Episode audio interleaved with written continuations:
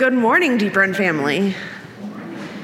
This morning we will be reading from the English Standard Version. Um, if you're here with us and you need a Bible, you can find one in the back. Um, if you're joining us online and you need one, uh, feel free to reach out to us on the website and we'll find a way to get you one. Today's reading is taken from portions of Proverbs 6, 20, 21, 26, 27, and 28. Go to the ant, O sluggard, consider her ways and be wise. Without having any chief, officer, or ruler, she prepares her bread in summer and gathers her food in harvest. How long will you lie there, O sluggard? When will you arise from your sleep? A little sleep, a little slumber, a little folding of the hands to rest, and poverty will come upon you like a robber, and want like an armed man.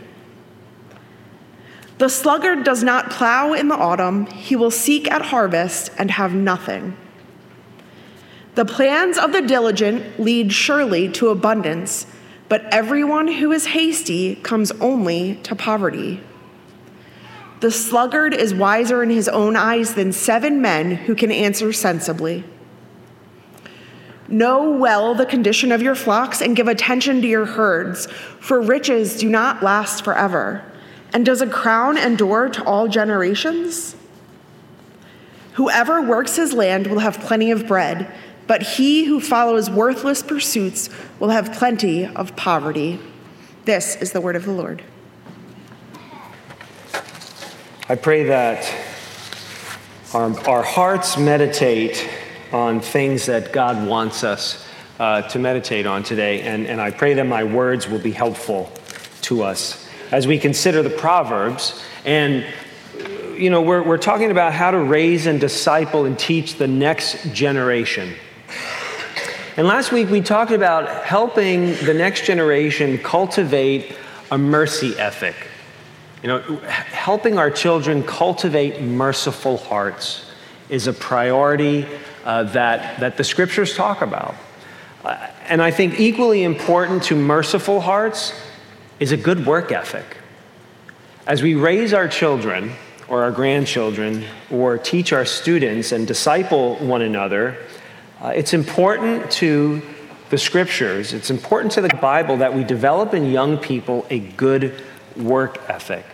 Now, it's true, and we saw this last week when we talked about mercy, uh, it's true that some poverty is the result of injustice and oppression. Some poverty is the result of other people's neglect, and it's critical that you teach your children that. Not every poor person is poor because they haven't done a good job. And we talked about that last week. We talked about ignorance, the danger of ignorance. However, this week, the Proverbs show us that some poverty is the result of poor choices and bad character. Proverbs 6, you just heard Caitlin read it. A little sleep, a little slumber, a little folding of the hands to rest, and poverty will come upon you like a robber, and want like an armed man. So, one of the characters in the Proverbs is the fool, right? And, and, and the fool, when he opens his mouth, he becomes a mocker. Uh, but the fool, when he applies his unteachable heart, his stubborn attitude to work he becomes a sluggard. Proverbs 26 The sluggard is wiser in his own eyes than seven men who can answer sensibly.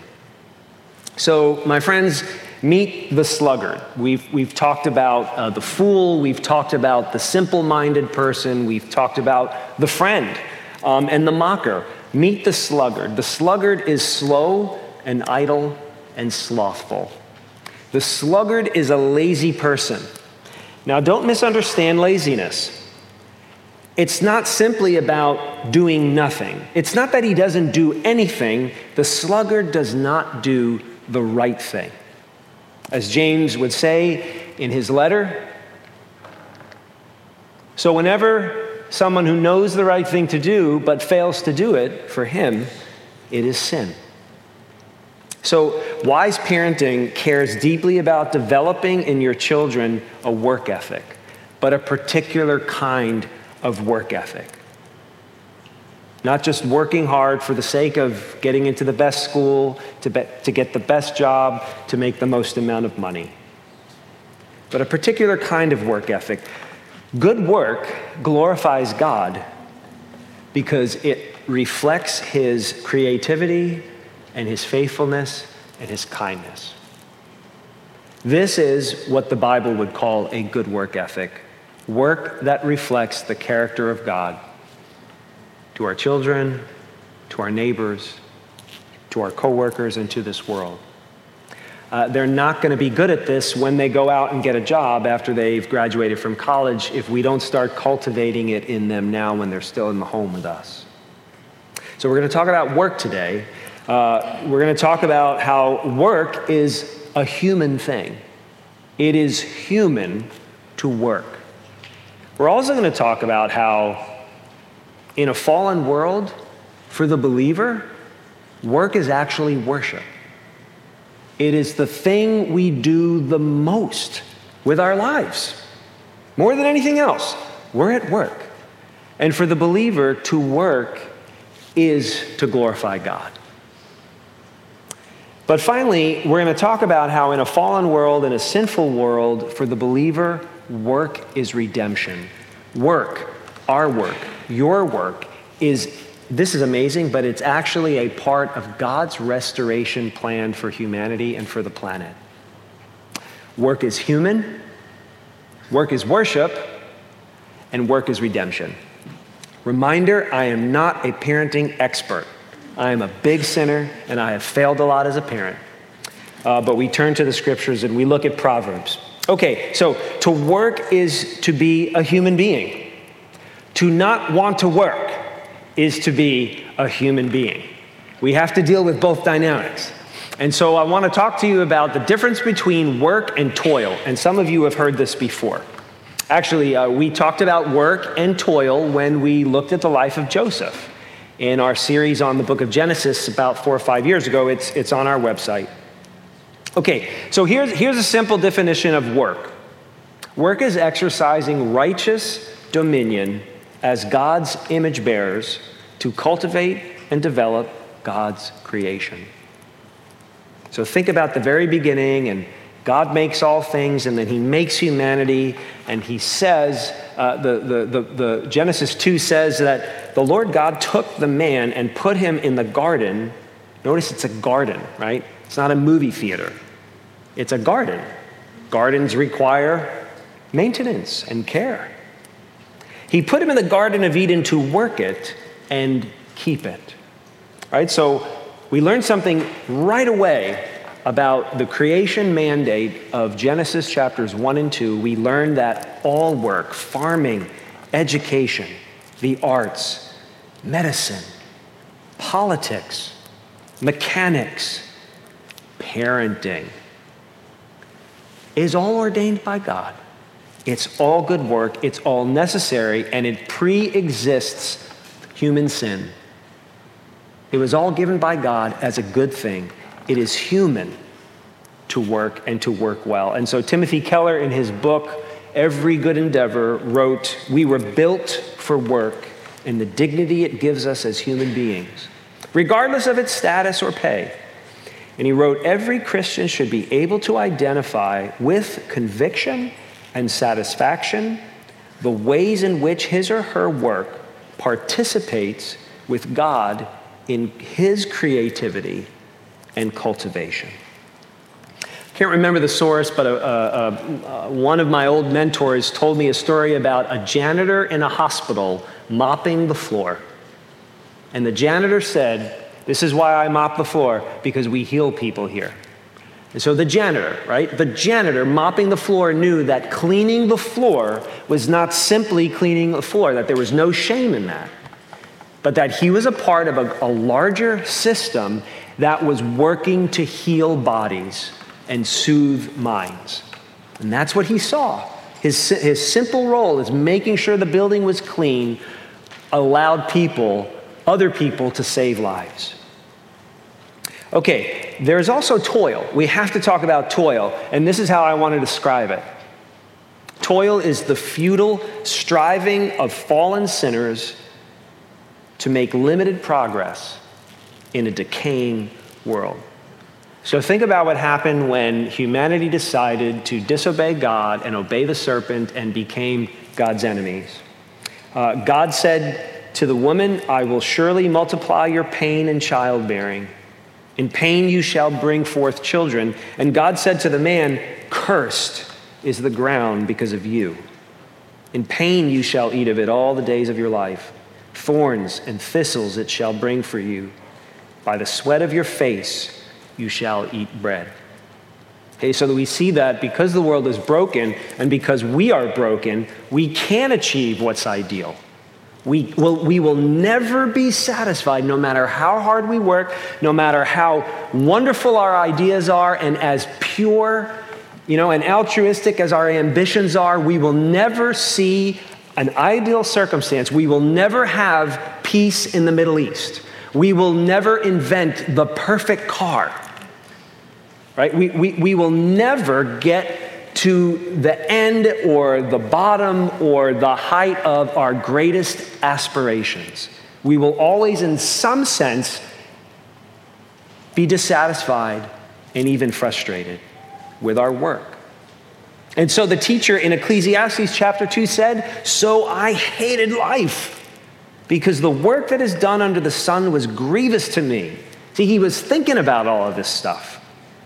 All of it is meaningless, he said, a chasing after the wind. And I'm telling you, if you are a parent, I'm sure you feel like a lot of what you are doing is a chasing after the wind right? From, from, from cleaning a baby's diaper to trying to teach your teenager how to drive a car. A chasing after the wind. So, um, work, work invigorates you and inspires you. But toil exhausts you. Toil frustrates you. Work makes you want to get out of bed. Toil makes you want to stay in bed. You see the difference? But here's the news. Here's the good news of the entire Bible. The whole thing, the whole story from beginning to end. God is redeeming work. He is redeeming work. In the very end, in Revelation chapter 21, this is what you see at the end of human history when heaven and earth meet and God comes to dwell with his people. He says, Behold, I am making all things new. And so that is such a beautiful promise. And that is the Christian message that God is not just saving souls who remain bodiless spirits, but He's saving the physical creation itself. He's saving our ability to care for it and keep it as we were truly intended to do so. And so, again, Timothy Keller wrote work will be both frustrating and fulfilling. And sometimes, just often enough, human work gives us a glimpse of the beauty and genius that might have been the routine characteristic of all our work. And what, by God's grace, it will be again in the new heavens and new earth. So it is human to love work and it is human to despise toil. So, how do we endure necessary toil? Right? Like in a fallen world filled with sinners, how do we endure necessary toil, right? Uh, if you're a kid, taking out the trash is a necessary toil. You can't leave it to pile up in the house. And so, if it's your weekly chore or daily chore to take out the trash, that sounds like a necessary toil. I'll go back to teaching your kids how to drive. It seems like a necessary toil. They're going to have to learn how to drive, and you're going to have to teach them. Necess- how do we endure necessary toil? Because we can't avoid doing everything, right? I think this is how we endure living with, with, with a frustration and a lack of fulfillment in the difficult work that we do in this life. We endure that by learning that work for the believer, for the one who follows the God of the Bible and believes in Him, work for the believer is worship. It's an expression of glorifying God and enjoying Him forever. Thus says the Lord Moses told Pharaoh, Let my people go that they may serve me. Now, the Hebrew word for serve, it was a liturgical service, it was a religious type of service. He's saying, and some of your English translations say this, let my people go that they may worship me. And that's true life. Once redeemed by God, our lives are a movement away from idolatry to worship. The truly redeemed life is a movement away from false worship to true worship. And one of the most common ways we worship God, we, we, we love Him and love our neighbor, is our work. It's something we do every day. And, and depending on the day, it may be 10 hours, it may be 12 hours, it may, it may feel like your work never ends. But it's the way we are, it's the opportunity we are given to glorify Him more than what we would even do on a Sunday morning. So Isaac Watts, in his, in his hymn a few hundred years ago, his, his paraphrase of Psalm 23, uh, one of the lines is, Oh, may thy house be my abode, and all my work be praise. You see that? He understood. Songwriter, poet, but he understood. Work for the believer is praise. So, a healthy family sees work as an expression of loving God and loving one another. So, wise parents teach their children to work hard, but not just to work hard, to work purposefully. You can work hard and not stop and get nowhere or get to the wrong place. It's not just about working hard, it's about working with a purpose that glorifies God and here's, two, uh, here's three simple ways that we can teach our young people to work not just hard, but purposefully by working like God works. By being creative in our work, by being faithful in our work, and by being kind in our work. Being creative in your work is working like God. And by creative, I don't mean artistic, because not everybody is wired artistically. Um, uh, I'm grateful for people who are good at math and science because I'm not wired that way. Uh, so we're all, I don't mean you have to be artistic. What I mean by creative is to be thoughtful. To be thoughtful about who you are and how you've been made, and what you're skilled to do, and what you're gifted to do, and what you have learned how to do. So, teach your children how to be creative in their work, which means you have to observe them. You have to pay attention to how they are from when they're very young and how they excel in different things as they get older. Observe your children. Help your child see what she's good at. And listen to me, help your child see what she is not good at, because that's just as important to understand. And give her the freedom, give her the freedom to try things, and give her the freedom to fail. Give her a safe environment in which she can try and fail and not feel like you don't love her or you're not proud of her. So be creative in your work. Teach them to be creative in their work, thoughtful in their work. But also teach them to be faithful like God is in his work. See things through. Teach our children to see things through. Proverbs 21 5. The plans of the diligent lead surely to abundance but everyone who is hasty comes only to poverty. To be diligent in that verse means to be determined, to be sharp, to be focused on something. Teach your son to honor his commitments. Yeah? If he's going to stick with his job as an adult, if he's going to stick with his marriage later, you got to teach him how to stick with his homework right now. You got to teach him how to stick with his team. And if he's made a commitment, but he doesn't feel like he's being played enough, you say, I've made, You've made a commitment. You don't have to play soccer next year, but you got to finish this season. Your teammates are counting on you. You got to teach him how to stick with a friendship, even if, that's, even if that friend is sometimes hard to love,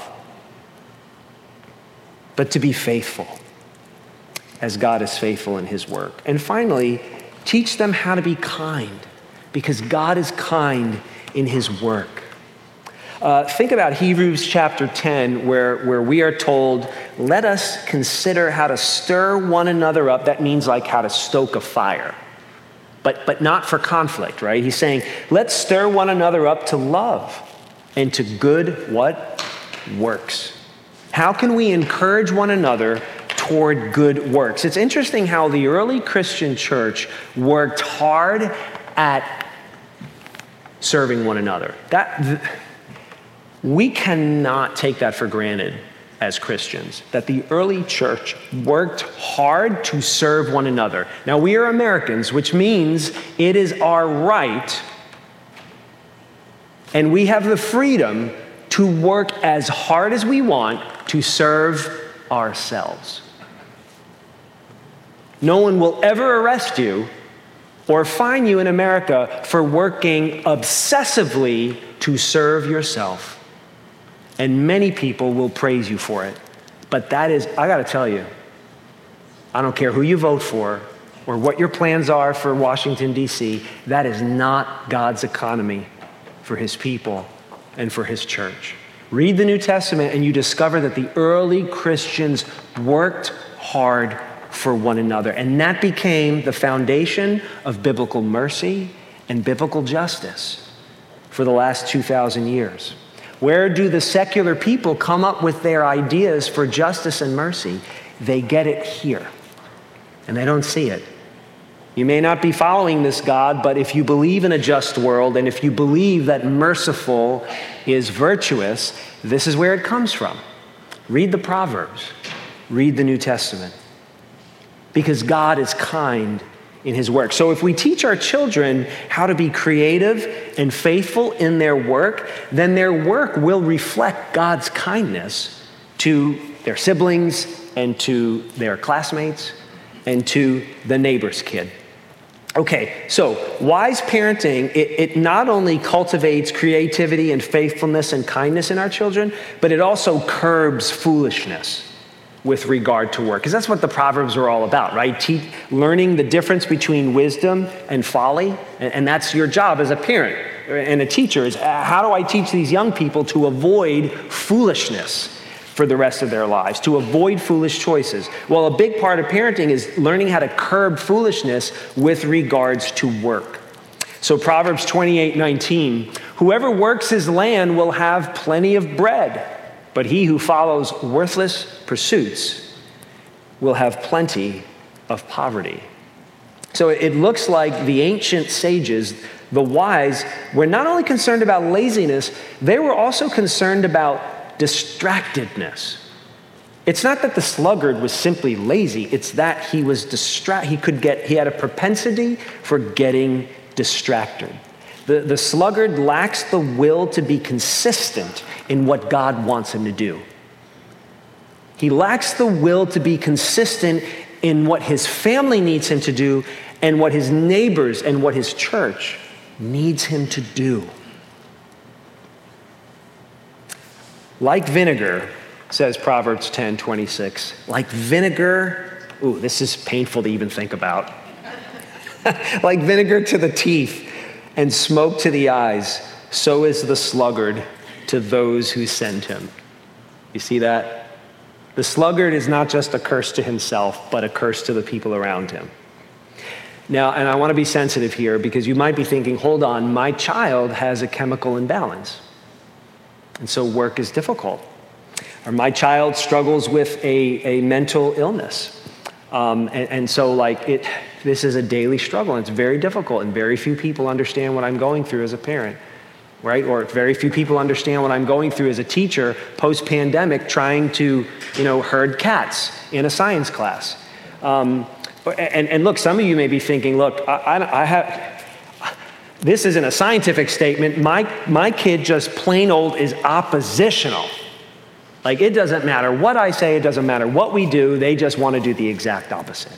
And I respect all that. And, you know, we have six kids and we've had all sorts of versions of this and are still dealing with it in various ways. So I want to respect, I want to respect that pushback. But now let me push back a bit. Remember what Dr. Jim Cofield said? We talked about this a couple of times earlier in the series that you can't change a person's nature. That's who they are. But you can nurture that person, you can nurture that child to make good choices with who they are, with what they're dealing with in life. It's not our calling to change our child's nature, but we can nurture them to make good choices in this life. Because for the Christ follower, work is our worship outside of Sunday morning. We're always worshiping. It's just who are we worshiping? What are we worshiping? So, sin, okay, our sinful nature distorts work. Um, it, things like toil are not just a problem outside, they're, they're a problem right here in the way we think and, and, and how our hearts work. How our hearts work. Um, our sinful nature distorts good work in two ways. In our sin, we look at work as a curse or we look at it as an idol. So, so we are tempted to look at work as a curse, meaning it's all toil, all work is toil. Or we are tempted to look at work as an idol. It becomes our addiction, it becomes what we can't help ourselves from doing. So if you are afraid of toil, then you will avoid work and seek your own benefit through laziness. If you're afraid of toil, you will be lazy for your own benefit, and that leads to a false sense of rest. It, right? So if the point of your work is to stop working, right? If that's always the idea, you're waiting for five o'clock, or you're waiting to put that tool down, or you're waiting for that kid to go to bed. Uh, if the point of your work is to stop working, then you will let others down and you will waste your abilities. On the other hand, if you're afraid of failing, right, you will work obsessively. You will never stop working, and you will never let anybody stop you from working, and you will seek your own benefit through effort. You will try harder, and you will try the hardest, and you will ne- you'll never let anybody else on your team or in your neighborhood or in your family outwork you. You will outwork them all, and the result will be a false sense of pride. If the point of your work is to be great, you may just be great. But I wonder if you will be good. I wonder if you will be wise. I wonder if you will be gentle. I wonder if you will be patient and forgiving. Some of the most successful people in history and on the planet right now are the biggest jerks in the world. And so, you know, maybe, maybe in, in an attempt to become great, you will be great, but I fear for your soul and I fear for the people who have to live with you. And I speak as somebody who is afraid of failure and tends to work too much. So as you pray for yourself, pray for me. If our kids learn to be afraid of work, they will see it as a curse and they will become unreliable adults. If on the other kid, if, if on the other hand our kids learn to be afraid of failure, they will make work their idol. They will make it their false God, and they will become difficult people. They will become difficult spouses. They will become difficult parents, and they will become difficult people to work with. But the Bible says that we are at our best when we view our work as part of God's work. It is not your work. It is not your job. It is not your property. It is not your money. It is not your 401k. It is God's. And you are a steward of it. And we are at our best when we view our work as part of God's redemptive plan for humanity. Work is redemptive when it imitates the nature of a God who works. Jesus said when he was criticized for healing people on the Sabbath, he, he said, My Father is always working, and I'm working. The best kind of work is, first of all, relational, and second of all, sacrificial. The best kind of work is relational and sacrificial. Now, don't get scared. If you work for the government in like a bunker and you only other, ever see one other pale person in your life, it doesn't mean that your work can't glorify God. That's not what I mean. But listen, I'll explain. Work is relational and work is sacrificial.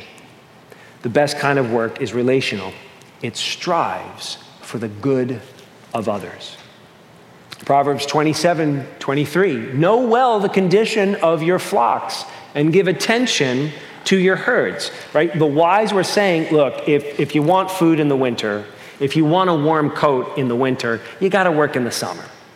And you got to harvest in the fall, right? It, it, you're not going to be well fed and warm in the winter if you've been doing nothing all spring and summer. That's common farming sense. And for all of you in, in your work, you know that that's common sense. But here's something interesting Look at that phrase, know well the condition of your flocks. Now, I find it interesting because Jesus said to his disciples and to his critics, I am the good shepherd. Now, if he calls himself the good shepherd, I'll bet he knew the condition of his flock. He knew who they were by name and knew exactly what they needed. And so the man, the eternal Son of God, who became a human being and started his vocation as a carpenter. With no praise and no notoriety, he worked with his hands to make things well that other people could use and probably never even know who made that object. But then he became a shepherd of souls, a shepherd of souls who knows his sheep so personally and so intimately and is so attentive to their every need and to their greatest need that, that David would say in the 23rd Psalm, I lack nothing. My shepherd is so good to me. So, the best kind of work is, first of all, relational. Know it and know why you're doing it. But secondly, the best kind of work is sacrificial. It not only strives for the good of others, but it strives to put others first. I once said to my mother, who's here today, Mom, how did you get him up the stairs? Um, our oldest was our oldest was three, our second was two, almost two, and our, our third had just been born. Um, my mother in law had to go back to New York. My dad had to go back to New York. And so my mother stayed with us. And Becky and I had to stay in the hospital that night. And so my mom had to bring the, you know, the three year old and the two year old home. And, and she had a bad back at the time. And I'm like, I, I don't know how she's going to get these kids to bed. And so, I, uh, but she got the two year old who, who was asleep home and into bed. And I said, Mom, how did you get him in bed? And she said one word love.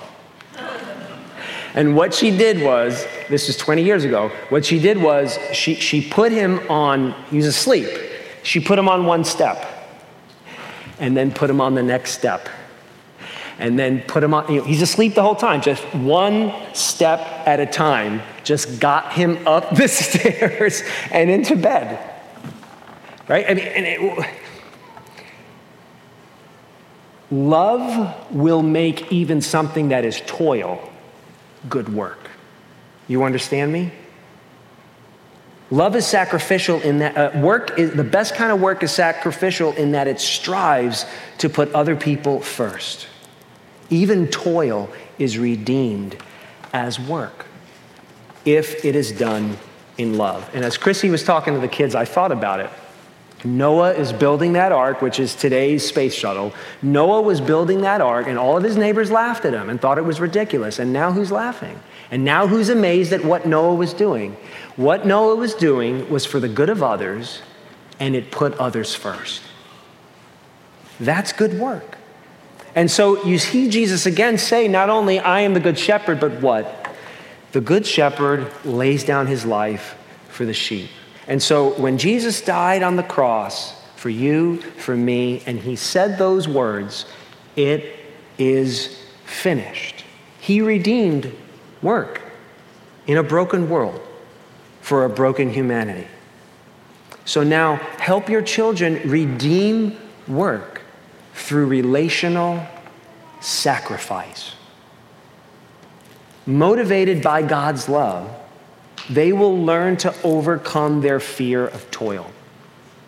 Because you can put up with toil if you're doing it for love. And motivated by Christ's finished, perfected, once for all work, they will learn to overcome their fear of failure. You see, the gospel is practical. Because if we are always teaching our children the gospel, they will learn that Jesus put up with the worst toil for them. Surely they can take out the trash. Surely they can put up with a friend that's hard to love.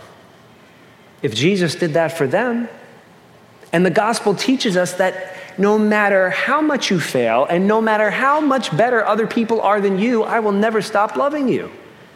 Because God has loved us despite our sin. While we were still sinners, Christ died for us. And you will cultivate in your home and for your children a sense of grace and purpose that will help them get over their fear of, of, of, of toil and get over their fear of failure. Don't pray that your kid will be the best in their field. Pray that your kid will not be afraid of failure. I promise you, you will be doing so much more for them. Good work glorifies God by reflecting His creativity, His faithfulness, and His kindness. God works. God made work good, and He's given us good work to do for Him. So teach your children hard work, but let's teach our children purposeful work. Let's teach them Christ like work. Let's pray. Father, we are challenged by these proverbs. They, they really do speak uh, truth about the nature of the world. And, and Lord, forgive us for when uh, we have not done the right thing. Forgive us when we have uh, pursued distractions and failed to do the right thing. Uh, Lord, forgive us for our fear of failure. Forgive us for our fear of toil. And Lord, in Christ, who worked for our benefit, whose work put us first, may we learn to cultivate good work and show this world that you are making all things new. Amen.